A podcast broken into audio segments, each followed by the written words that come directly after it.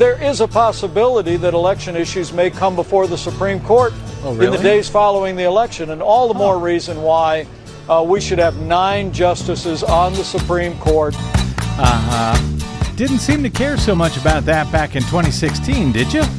Well, I don't know why I came here tonight. Issues could have come before the I court then, feeling that something ain't right. but only now for some I'm so reason. scared in case I fall off my chair. Huh. I'll get down the stairs. Clowns to the left of me, jokers to the right. Here I am, stuck in the middle with you. Yep. Yes, I'm stuck in the middle. From. Pacifica Radio in Los Angeles, this is the BradCast as heard on KPFK 90.7 FM in LA. Also in Red Bluff and Redding, California on KFOI, Round Mountains, KKRN, and Eureka's KGOE. In Oregon on the Central Coast on KYAQ, Cottage Grove's KSO, and Eugene's KEPW. In Lancaster, Pennsylvania on WLRI, Maui, Hawaii's KAKU. In Columbus, Ohio on WGRN, Palenville, New York's WLPP. In New Orleans on WHIV, Gallup, New Mexico's KNIZ, in Concord, New Hampshire on WNHN, Fayetteville, Arkansas's KPSQ, up in Seattle on KODX, Janesville, Wisconsin's WADR, and Minneapolis, St. Paul's AM 950 KTNF. We also stream coast to coast and around the globe every day on the internets on the Progressive Voices channel, Netroots Radio, Radio for Humans, FYI Nation, NicoleSandler.com, Radio Free Brooklyn, Workforce Rising, No Lies Radio, Deprogrammed Radio, Verdant Square Radio, and Detour Talk. Blanketing Planet Earth five days a week. I'm Brad Friedman, your friendly investigative blogger, journalist, troublemaker, muckraker, and all around swell fellow, says me from bradblog.com. Thank you very much for joining us today for another all too thrilling edition of the BradCast. Glad to have you here. A Kentucky grand jury on Wednesday has indicted a single former police officer for shooting into neighboring apartments, but did not move forward with charges against any officers for their role in Breonna Taylor's shooting death by police officers in the middle of the night as she was sleeping in her own apartment on March 13th of this year in Louisville. The grand jury announced that fired officer Brett Hankins, Hankison was charged with three counts of wanton endangerment in connection to the police raid of Taylor's home, in which cops broke open the door for a drug raid in a case of essentially mistaken identity. No drugs were found in uh, in her apartment, and her boyfriend, a licensed gun owner who woke up terrified as the police entered in the middle of the night, fired his weapon once in self-defense before police then fired 10 times, killing Taylor, a 36-year-old African-American emergency medical specialist uh, in the bargain. It took some time for the killing of Taylor to become widely known nationally. It occurred amid the national uprisings earlier this year against the police killing of George Floyd in Minneapolis. Immediately after Wednesday's announcement about the charges or lack thereof in Louisville, many expressed frustration that the grand jury did not do more. Linda Sarsour of Until Freedom, a group that has pushed for charges in this case, tweeted, Justice has not been served. She called for people to rise up everywhere for Breonna Taylor. Attorney uh, Ben Crump, who is representing Taylor's family, tweeted that the charges involved, quote, nothing for the murder of Breonna Taylor. This is outrageous and offensive he said.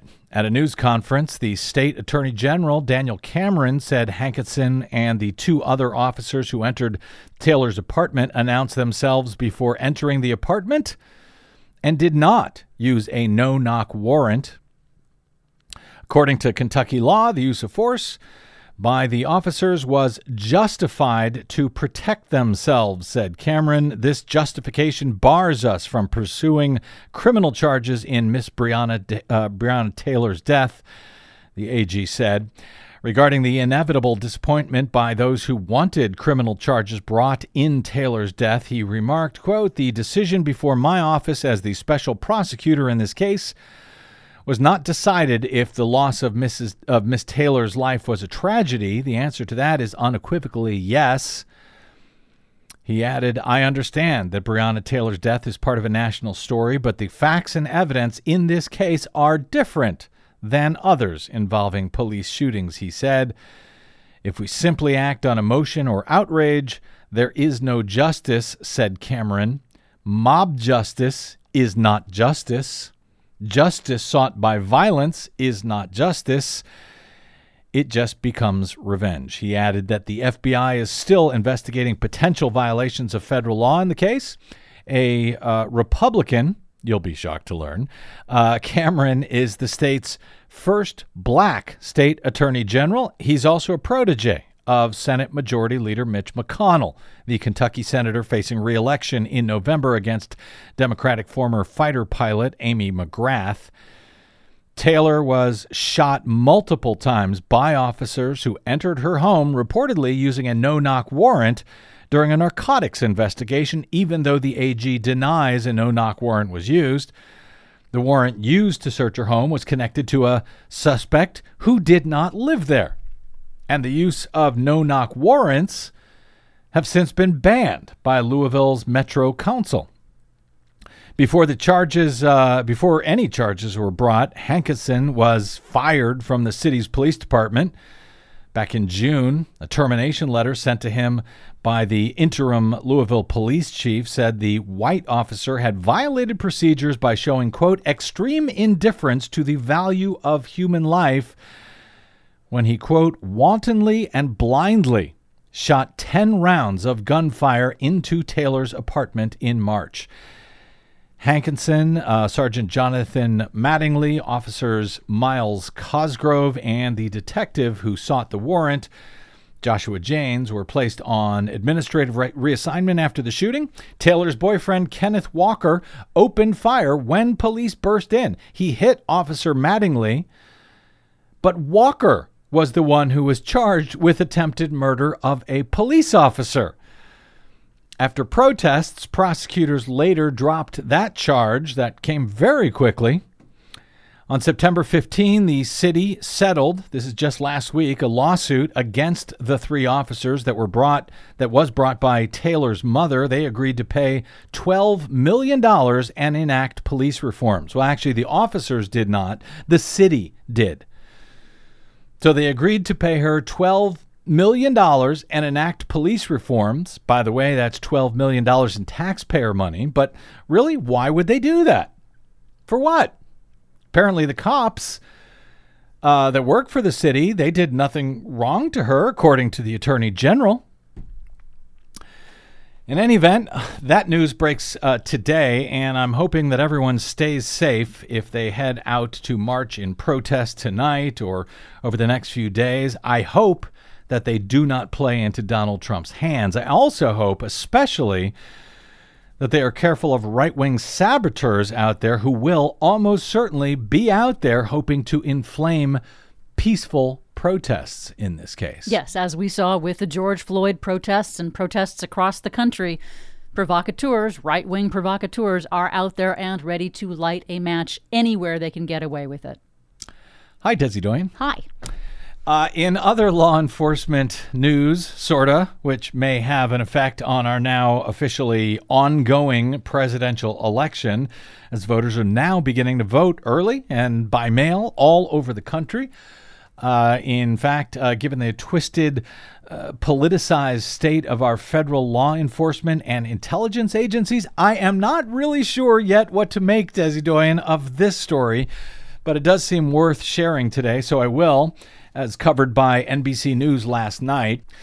Americans, they report, should look to state election officials for trusted results in November, the FBI said on Tuesday, as bad actors may try to sow chaos while votes are still being counted. In a public service announcement, uh, the FBI and the U.S. Cybersecurity and Infrastructure Security Agency Yes, it's actually described at the top of this thing as a public service announcement. The FBI cautions that certifying the results of the U.S. elections could take weeks and that, quote, foreign actors and cybercriminals could exploit the time required to certify and announce 2020 election results.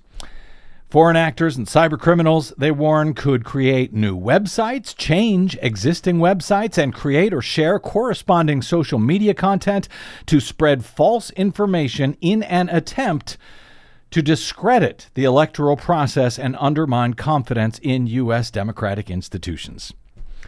As, my, as many problems as we have, now you can add this to the list. Uh, they go on to say state and local officials typically require several days to weeks to certify elections' final results in order to ensure every legally cast vote is accurately counted. The increased use of mail in ballots due to COVID 19 protocols could leave officials with incomplete results on election night. Well, I'm glad at least they're offering that public service announcement. They go on to say foreign actors and cyber criminals could exploit the time required to certify and announce re- election results by disseminating disinformation that includes reports of voter suppression, cyber attacks targeting election infrastructure, or uh, voter or ballot fraud, and other problems intended to convince the public of the election's illegitimacy. The FBI and CISA urge the American public to critically evaluate the sources of the information they consume and to seek out reliable and verified information from trusted sources such as state and local election officials. They don't mention federal officials there. Gosh, I wonder why. I don't know. I really don't know. Make of this what you will. The the public they say should also be aware that if foreign actors or cyber criminals, presumably that includes domestic actors? Don't know. Uh, if they were able to successfully change an election related website, the underlying data and inter, uh, internal systems would remain uncompromised, they say. Okie dokie, then. Uh, where to start on this? Uh, I, I, don't know that in uh, such an event, the underlying data and internal systems would remain uncompromised. Yes, if bad guys are able to change an election reporting site, like a you know a Secretary of State's site or the New York Times results site, something like that.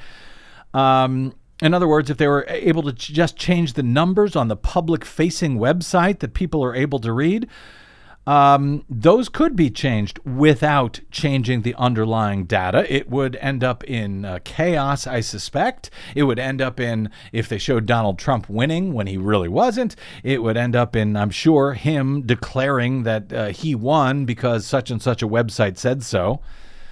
Um, but uh, that could be done without changing the actual vote count. Of course, the fact is that changing the underlying vote count itself via computerized tabulators, that is not, in fact, very difficult at all, and it can be done in a way that would be virtually impossible for anyone to notice unless they bothered to hand count at least the hand marked paper ballots that are available where they are available. That, as listeners to this program or readers to bradblog.com know from our reporting over the last 17 years or so, is rarely done. It is it is very rare that they bother to actually hand count hand marked paper ballots or any uh, ballots for that matter. Not even in some of the very closest and most surprising elections, like the 2016 elections, where had just two votes been recorded for Hillary Clinton instead of Donald Trump in th- in each precinct in three battleground states, Wisconsin, Michigan, and Pennsylvania, all of which flipped to uh, to the Republican candidate that year for the first time in decades. Well, if that had happened, Hillary Clinton would have been the president right now and not Donald Trump. But even in that case, attempts to hand count hand marked paper ballots in those three states was blocked largely by Republicans, though Democrats were not very helpful either. In Pennsylvania, of course, there was not much to hand count, given that the state back in 2016 forced most voters to vote on 100% unverifiable touchscreen voting systems. So even if a hand count would have been allowed in Pennsylvania back then, there's no way to know that the old, in, in some cases, two decades old computer systems that voters were forced to use in 2016, that any of them actually reflected the intent of the voters. On those touchscreen computer voting systems, it was 100% impossible to know if any vote actually cast on one of them reflected the intent of any voter that year. Well, now the good news in Pennsylvania which seems to be uh, shaping up of late as a uh, perhaps the potential tipping point, the swing uh, tipping point swing state for 2020. Uh, Pennsylvania. The good news is that the Democratic governor there ordered new voting systems after the 2016 election. The bad news is that about a third of the state's counties, including its largest and most Democratic leaning metropolitan area, Philadelphia, replaced their old 100% unverifiable touchscreens with brand new 100% unverifiable touchscreens. Some slightly better news is that the state also enacted no excuse absentee uh, mail in voting last year, so there'll be a lot more hand counted paper ballots to tally this year, ballots that actually tell us uh, how voters voted. I think you mean hand marked, not hand counted. Uh, but hand marked, right? Hand marked paper ballots that can be hand counted. Uh, still, the unverifiable touchscreens remain uh, 100% unverifiable where they are used, and there's likely to be enough voters voting on them this year to tilt the balance of the state one way or another. Oddly enough, while the state's Democratic Secretary of State, Kathy Boockvar, is currently defending the use of those machines in court. She's now being joined in that defense by the Trump campaign, who is taking her side in that legal battle. Now, why would they do that? As they're otherwise suing the state over the use of absentee mail in ballots and uh, the use of drop boxes for those ballots and so forth? Well, We'll be joined shortly here by investigative journalist Art Levine. He has an in depth story just breaking today on exactly that. It was published at Washington Monthly. It is headlined, quote, Donald Trump's favorite voting machines. Ballot marking devices in key swing states that could give him the perfect excuse to contest the election. As Art's story explains, and as we've been yelling and screaming about here for years. So I'm glad that someone finally noticed. Similar machines will not only be used in battleground Pennsylvania, but also battleground states like North Carolina, Ohio, Texas, and Georgia. And yes, Democrats seem to be supporting the use of those systems in those states. And uh, as, as we've long reported, even here in California, in the largest county in the state, largest county in the nation, actually, Los Angeles, where we have just installed 100% unverifiable touchscreen voting systems, which, like the ones in Pennsylvania and Georgia during the primaries this uh, year, they failed spectacularly. Anyway, uh, going back to this uh, FBI and Infrastructure Security Agency public service announcement, it includes, as I said, some recommendations along with uh, you know somewhat opaque warnings. You know that we should seek out trustworthy sources such as state and local election officials, verify who produced the content, and so forth. Uh, verify through multiple sources any reports about problems in voting or election results. So, uh, you know, again, generally useful information, I guess. The government warning does not cite domestic actors as potential sources of disinformation for whatever reason, despite evidence of at least one domestic troll farm here in the U.S. in the style of Russia's Internet Research Agency that you'll recall uh, causing trouble ahead of the 2016 election. This uh, domestic group uh, was recently reported by the Washington Post, after which Twitter subsequently banned a bunch of accounts from what appear to be this uh, use of domestic bots tweeting out support of Donald Trump. But the warning points specifically to state and local election officials as trustworthy. It does not mention federal officials. As you know, Donald Trump has repeatedly made false claims about voting by mail to indicate that it is an invalid process, particularly regarding states with Democratic election chiefs like Colorado and Michigan, and yes, even Pennsylvania. So uh, make of it what you will. For now, just putting it out there. It's sad that we no longer know whether we can trust uh, uh, notices like this from the federal government, from an agency. Is it one of them that has been politicized or not? Who knows? In any event, uh, when it comes to places like Pennsylvania, well, that's where we will head next with journalist Art Levine. He joins the fray in with his own warnings, which are certain to be ignored, like so many of ours, about the new voting systems now set for use in battlegrounds like Ohio, North Carolina, Texas, and yes, Pennsylvania. Art Levine on Donald Trump's favorite voting machines. That's next on the BradCast. Buckle up. I'm Brad Friedman.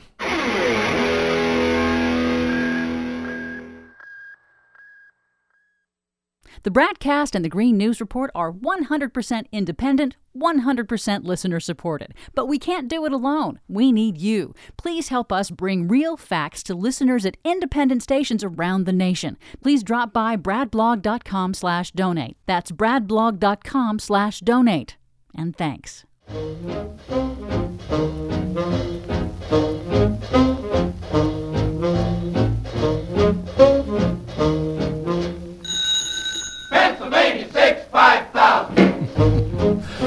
Uh, welcome back to the BradCast. Brad Friedman from BradBlog.com. You know, Donald Trump is said to have won Pennsylvania for the first time in decades in uh, 2016 by fewer than 65,000, fewer than 65,000 votes that year.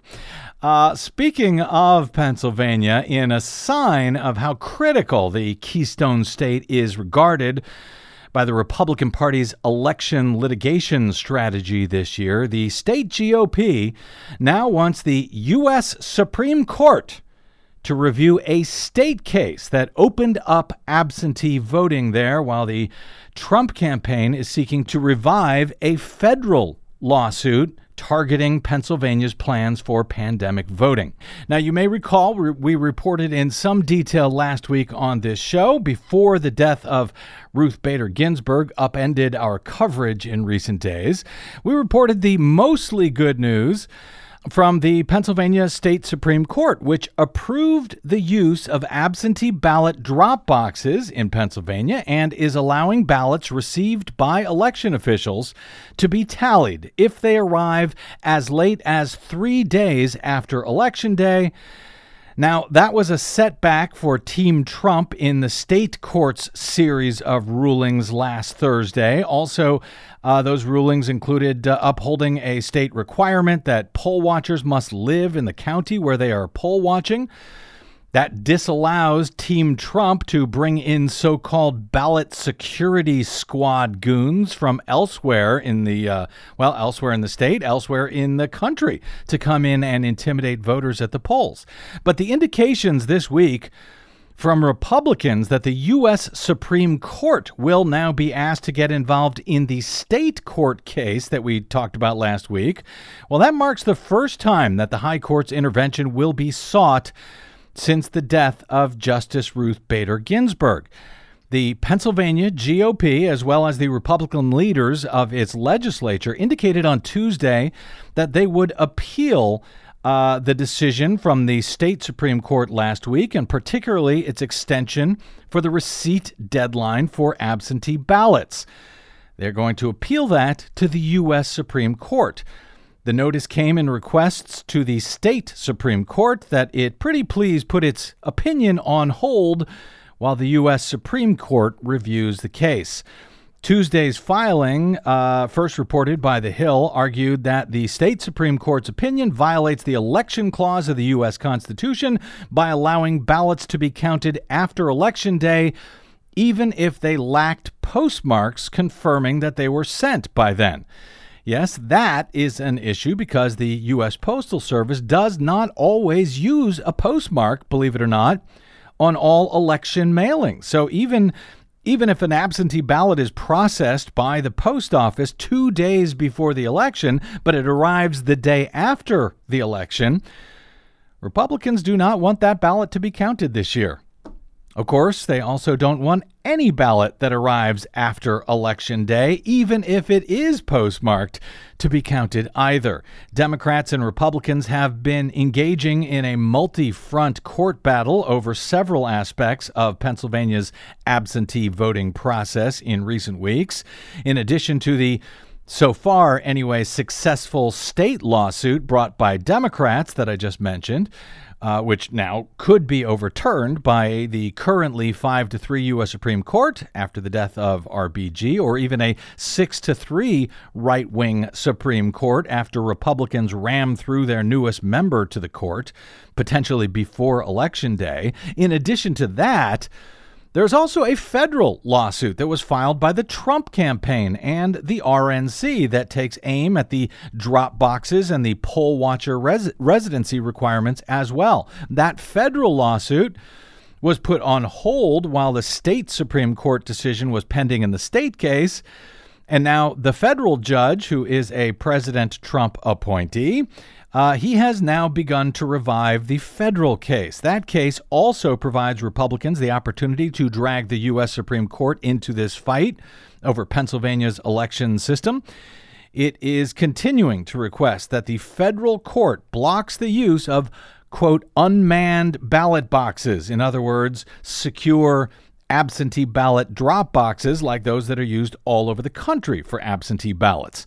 Also, that uh, case seeks to declare unconstitutional the residency requirement for poll watchers in the state. All of this should give you some clue why Republicans are now pushing so hard to pack the U.S. Supreme Court as hard and as quickly as they can. And if you don't believe me, just listen to Vice President Mike Pence explaining on Fox News last night to crazy person Lou Dobbs why it's so important that they expedite this confirmation. The Senate should move thoroughly, thoughtfully, and quickly, uh, and uh, and move to consideration, a hearing, uh, if needs be, and ultimately uh, to a floor vote. Because we, you know, we have uh, we have major issues uh, in the country today, and you know, Lou, with all of the talk about uh, universal unsolicited mail in balloting, where we see states around the country that are now right. extending the deadline. Uh, there is a possibility that election issues may come before the Supreme Court in the days following the election, and all the more reason why uh, we should have nine justices on the Supreme Court uh, to, uh, to be able to resolve uh, any issues that may arise then or on any other matter. Hmm, cases that may come to the U.S. Supreme Court concerning the election. Well, as you can tell, Republicans really, really want to seat someone very quickly on the court, and they are really, really focusing for some reason on Pennsylvania this year. But there, there may be another reason they're focused on Pennsylvania, as longtime investigative journalist Art Levine hones in on today in a detailed investigative report published by Washington Monthly this morning. Longtime listeners here and readers at bradblog.com know that we have been yelling and screaming about the brand new 100% unverifiable touchscreen ballot marking devices that have been installed over the past year or so in states around the country in the polling places, including key swing states like Pennsylvania, Georgia, Ohio, Texas, and North Carolina as well as even here in my own home county of Los Angeles, the nation's most populous voting jurisdiction. While we have spent quite a bit of time covering things like the $300 million boondoggle of a new unverifiable touchscreen system here in LA and the new $100 million boondoggle of new unverifiable touchscreen systems forced into every county of Georgia by its Republican Secretary of State Brad Raffensperger. We have uh, we've spent less time covering the boondoggle of the new unverifiable touchscreen voting systems installed in some of the largest, most Democratic-leaning counties in states like in swing states like North Carolina and Pennsylvania. Where voters in Philadelphia, for example, will be forced to vote on these systems at the precincts this November 3rd. And while I'm not surprised to see folks like Georgia's Raffensperger forcing the use of these type of machines on voters at the polls, these so-called ballot marking devices or BMDs that use a computer to print a computer marked paper ballot, it is maddening to see Democratic controlled jurisdictions forcing the use of these same unverifiable systems in places like Los Angeles and Philadelphia. It's even more maddening to see some of the otherwise best voting rights and election security groups in the country, like Verified Voting and the Brennan Center, not only not objecting to the use of these unverifiable BMD systems, but in some cases actually supporting them.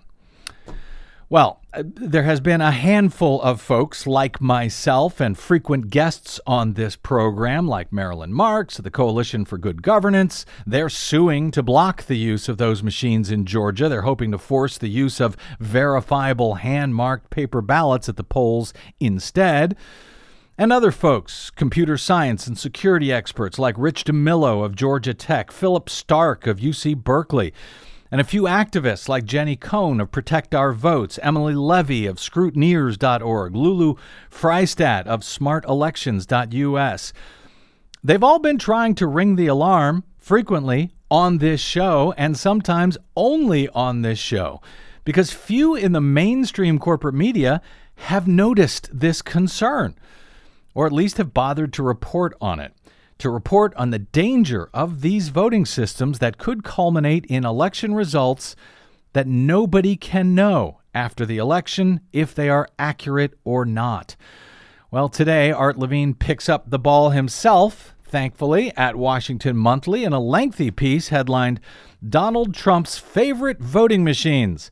Ballot marking devices in key swing states could give him the perfect excuse to contest the election, wherein Art details the fights against BMDs in several states, but especially in Pennsylvania, where the Trump campaign is actually joining forces with the Democratic Secretary of State there, Kathy Boockvar, to defend the use of 100% unverifiable touchscreen voting systems in several of the state's largest and most Democratic leaning jurisdictions, including Philadelphia, where there are easily enough votes in Philadelphia alone to swing a state which went to Trump for the first time in decades by just over 40,000 votes out of some 6 million cast back in 2016.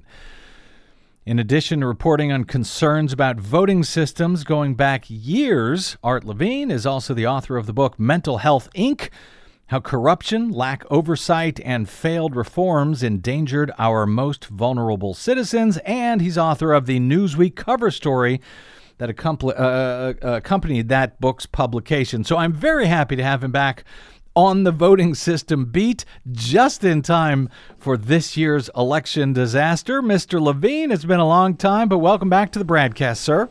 Well, thank you very much, and thank you for the long introduction, and I hope I can shed further light on the tangled, unbelievable, nutty mess in Philadelphia that is emblematic of the kind of challenges that other swing states, statewide in Georgia and in uh, some key Democratic cities in Ohio, mm-hmm. Texas, mm-hmm. and North Carolina, and so on, will be facing uh, it's a nightmare beyond the already other nightmares that we're aware of. It's yeah. basically the added kindling for the constitutional crisis that you profiled in terms of the Transition Integrity Project, where you know uh, how likely uh, challenges will be and refusals to concede if if Trump uh, doesn't mm-hmm. win in on election night. There are there are all sorts of ways that this entire election could become just uh, I don't know I don't want to call it a disaster, but an absolute mess. There's all way all sorts of ways for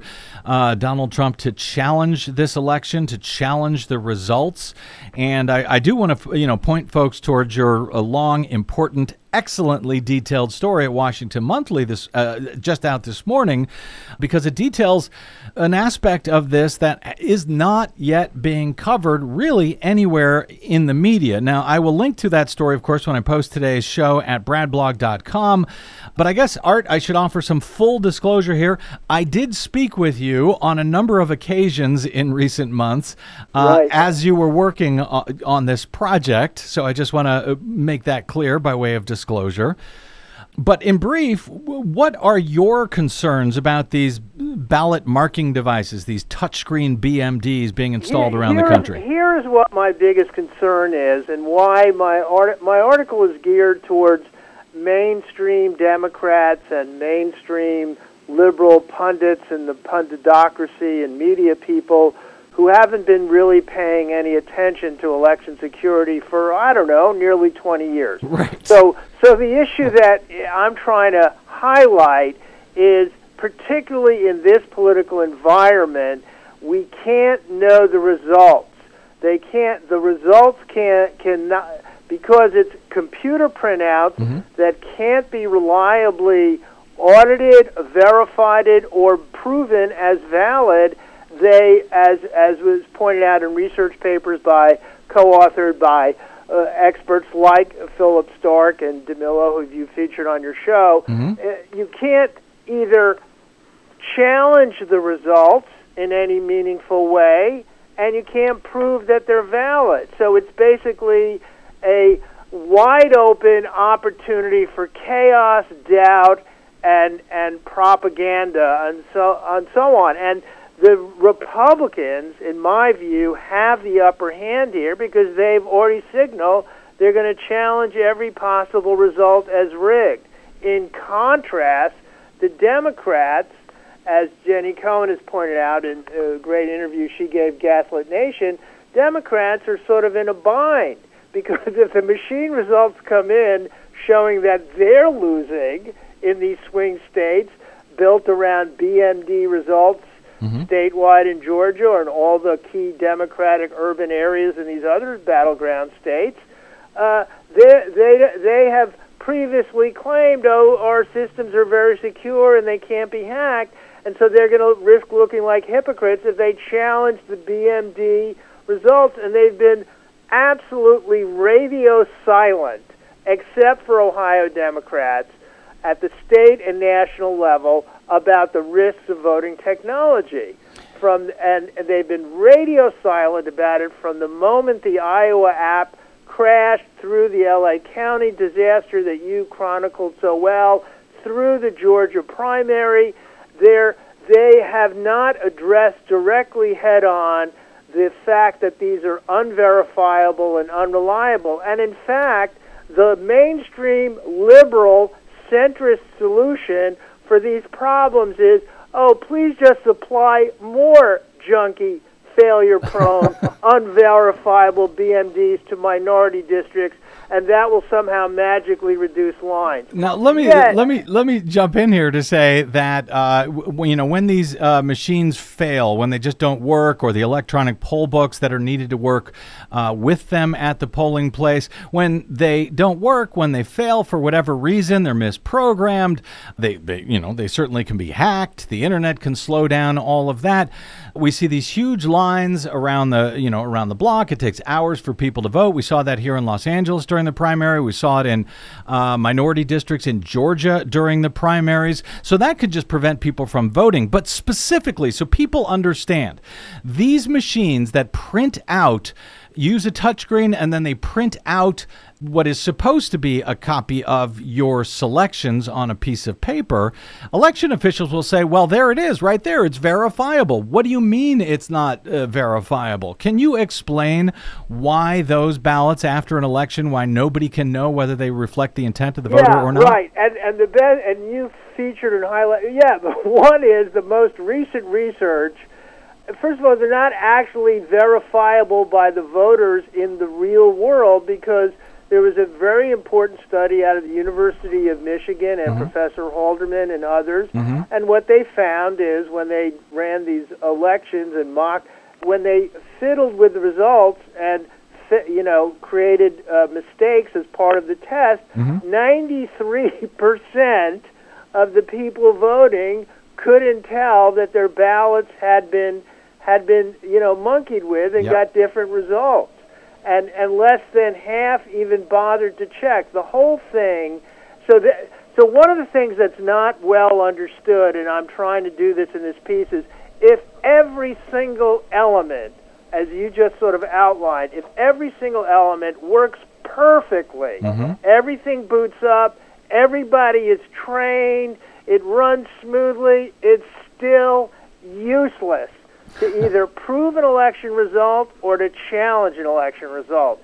And in this environment, it is a recipe for chaos and refusal to concede, especially from the Republicans. Now, it's useless as you describe it. I don't want to call it useless. I will call it unverifiable, uh, but but largely for two reasons that you talk about. One is that even if people do try to verify the computer printed, uh, uh, uh, you know, re- results on their ba- selections on their ballot.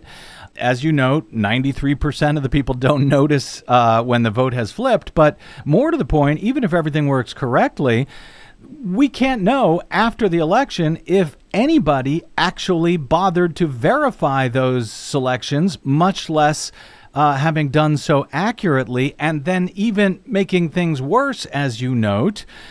Even if they do verify the English, uh, you know, the language, uh, the, the human readable language that's printed out, that is not even what is used for tabulating the results, they use the little barcode or the QR code that is also printed on the ballot.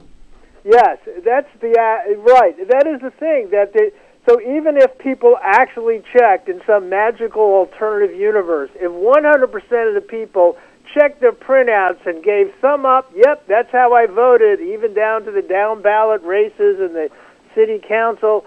Yep, it's great. That's what I meant. 100%. You still don't know that's what is being scanned because it's an unreadable QR code or an unreadable ball- scanning code. And mm-hmm. this is going to be, like we say in the article, this is going to make the Florida debate over hanging chads look like child's play. It this could. is a massive constitutional crisis in going to be fomented in every one of these states that use this equipment and the Democratic Party have been silent. Now, the, on the positive side, I'll be glad to talk to you about some reform groups and efforts that are going on to try to reverse this that people could try to get involved in where Well- they well, can learn more. We'll get to that, but in reporting on this story, what is the reason uh, that you heard that uh, so many of these jurisdictions seem to be sticking with these systems despite the known failures, despite, you know, when they were tried out uh, for the first time this year, they spa- failed spectacularly in, in Georgia, Pennsylvania, Los Angeles. What's the reason that election officials are sticking with them despite the known failures? Well, it's a little hard to decipher the actual reasons because my efforts to get comment from, for instance, Boockvar's office, the Georgia Democratic Party, National Democratic election leaders, and Mark Elias uh, uh, and all the others at DNC National has been, I don't know, their, their justifications, they have a variety of justifications, and they're specious in various ways. So one of the justifications is they bought into the notion that, as Kathay Feng at, at the then the head of California Common Cause said, mm-hmm. oh, it's stigmatizing to dis- disabled people to vote on a machine different than ableists who are voting on hand marked ballots. So we don't want to put put voters, language minority voters or disabled voters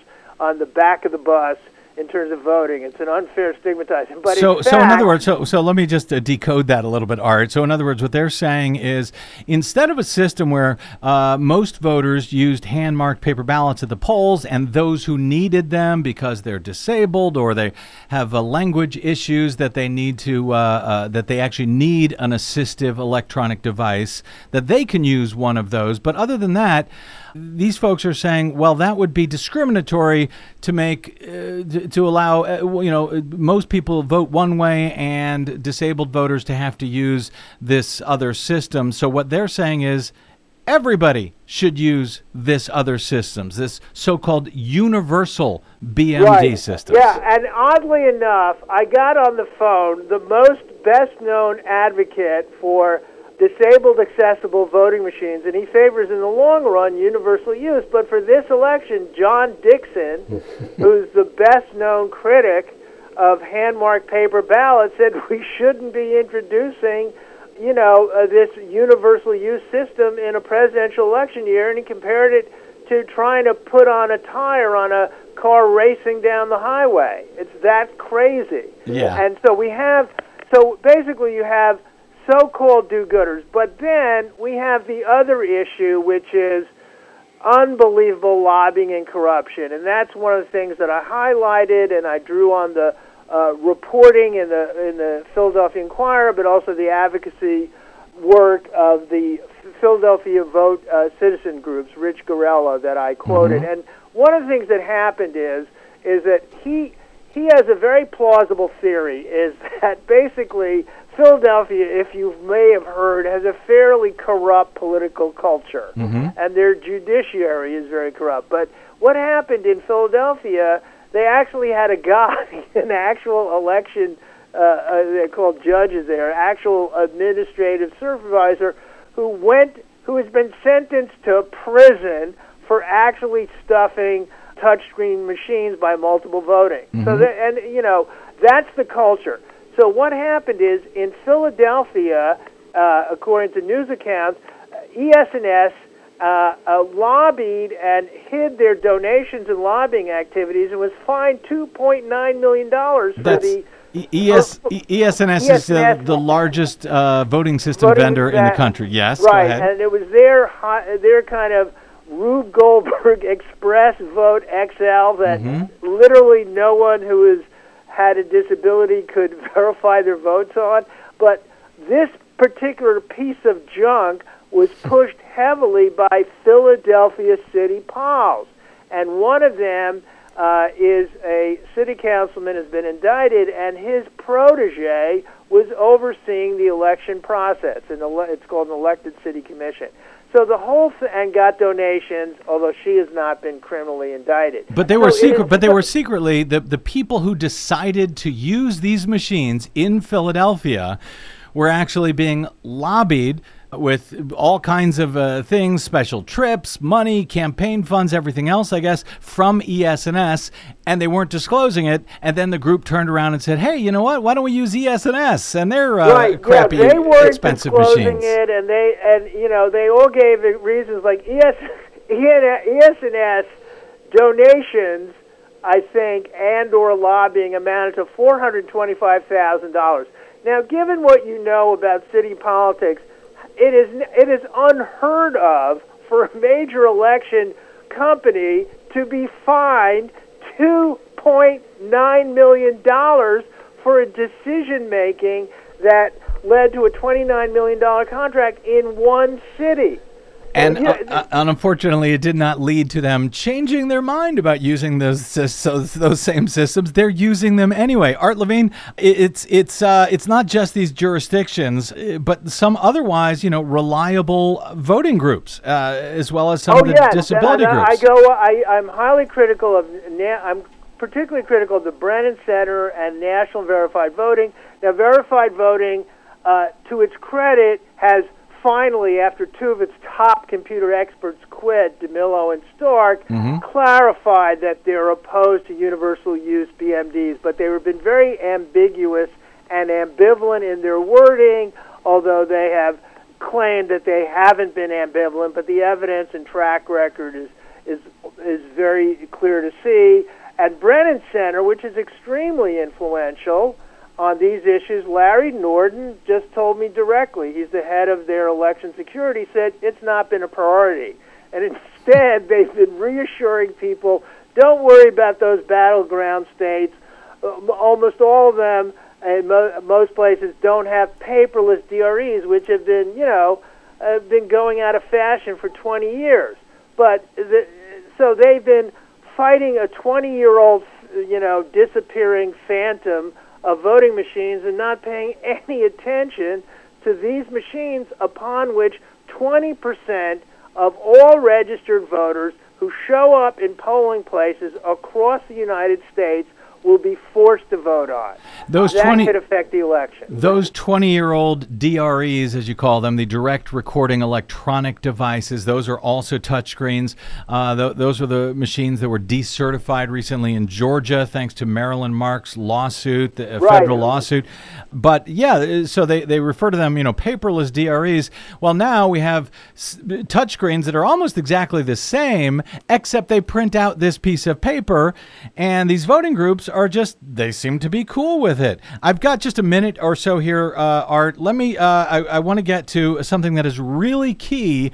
Uh, in your story at Washington Monthly, and why I think it's headlined Donald Trump's favorite voting machines.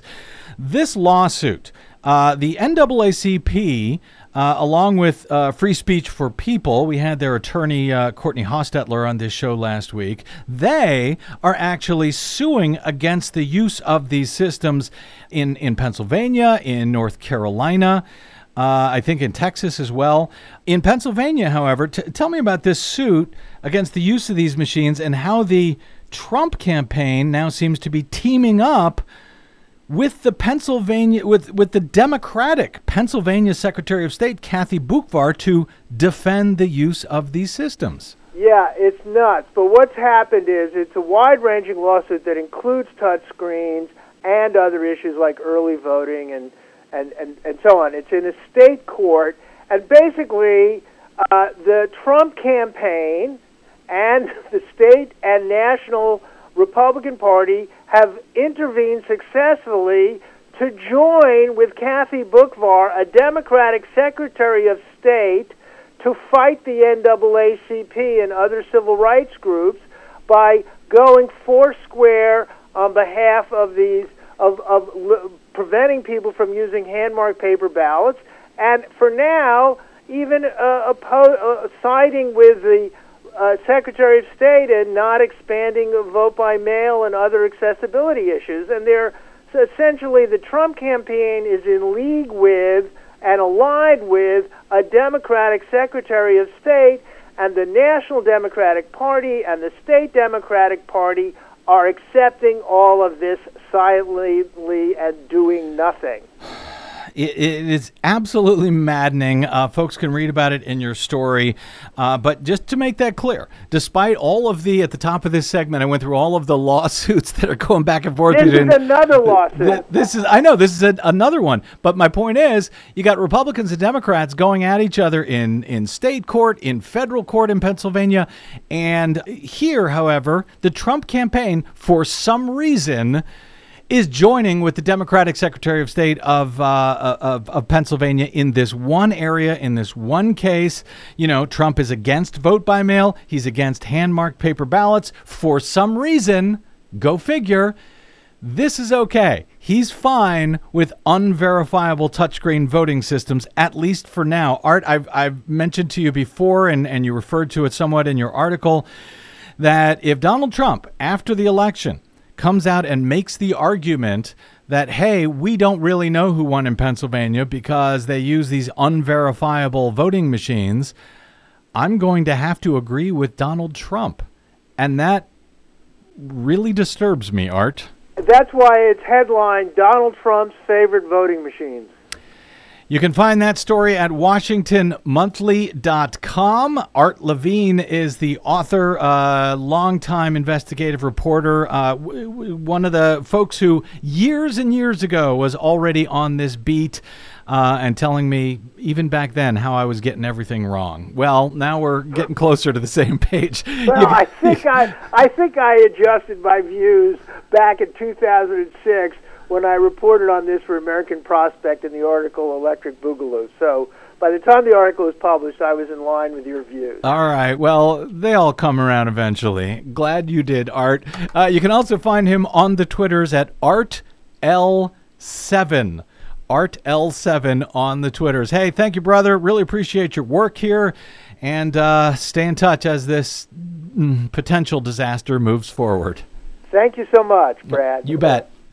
You know, I, I talked to uh, Art this morning and Yeah. I said, because it's a really lengthy, detailed piece, it's an excellent piece. And I said, you know what? Even though uh, it's well reported and you're uh, s- uh, sending up this flare, this alarm, nobody's going to care. They don't care until after the election, in which case, Art, you may become the most famous person in the world.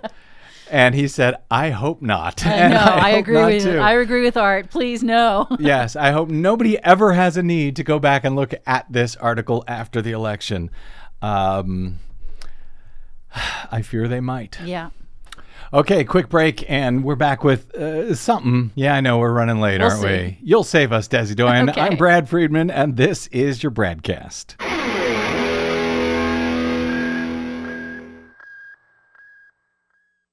Hey, this is Brad. Do you enjoy your non corporatized, commercial free broadcast? Yeah, me too. But we need your help to stay that way.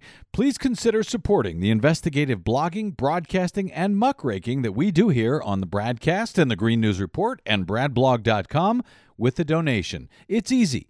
Stop by bradblog.com slash donate and drop a few dollars in the tip jar.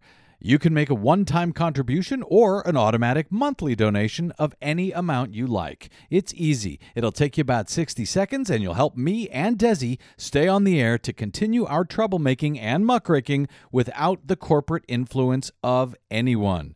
Got it? Thanks. Stop by bradblog.com slash donate to help us out today.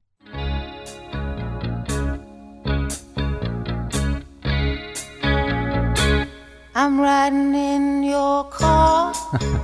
Welcome back to the broadcast. Brad Friedman from bradblog.com. Well, if you're going to be riding in my car out here in California, apparently it's going to have to be an electric car. Desi Doyen, uh, just before showtime here today, California to require all new cars to be zero emission by 2035? Yeah, Really? now of course it's for all new cars, but yes, California Governor Gavin Newsom, a Democrat, today called for California to ban new gasoline fueled vehicles within 15 years, that's 2035, to combat climate change and make the state the first in the nation to stop sales of cars using internal combustion engines. Wow, that's kind of big news. Yes, it's a big executive order. It directs the state air regulators, the California Air Resources Board, to establish regulations that will, will require all new cars and passenger trucks sold in California to be zero emissions vehicles.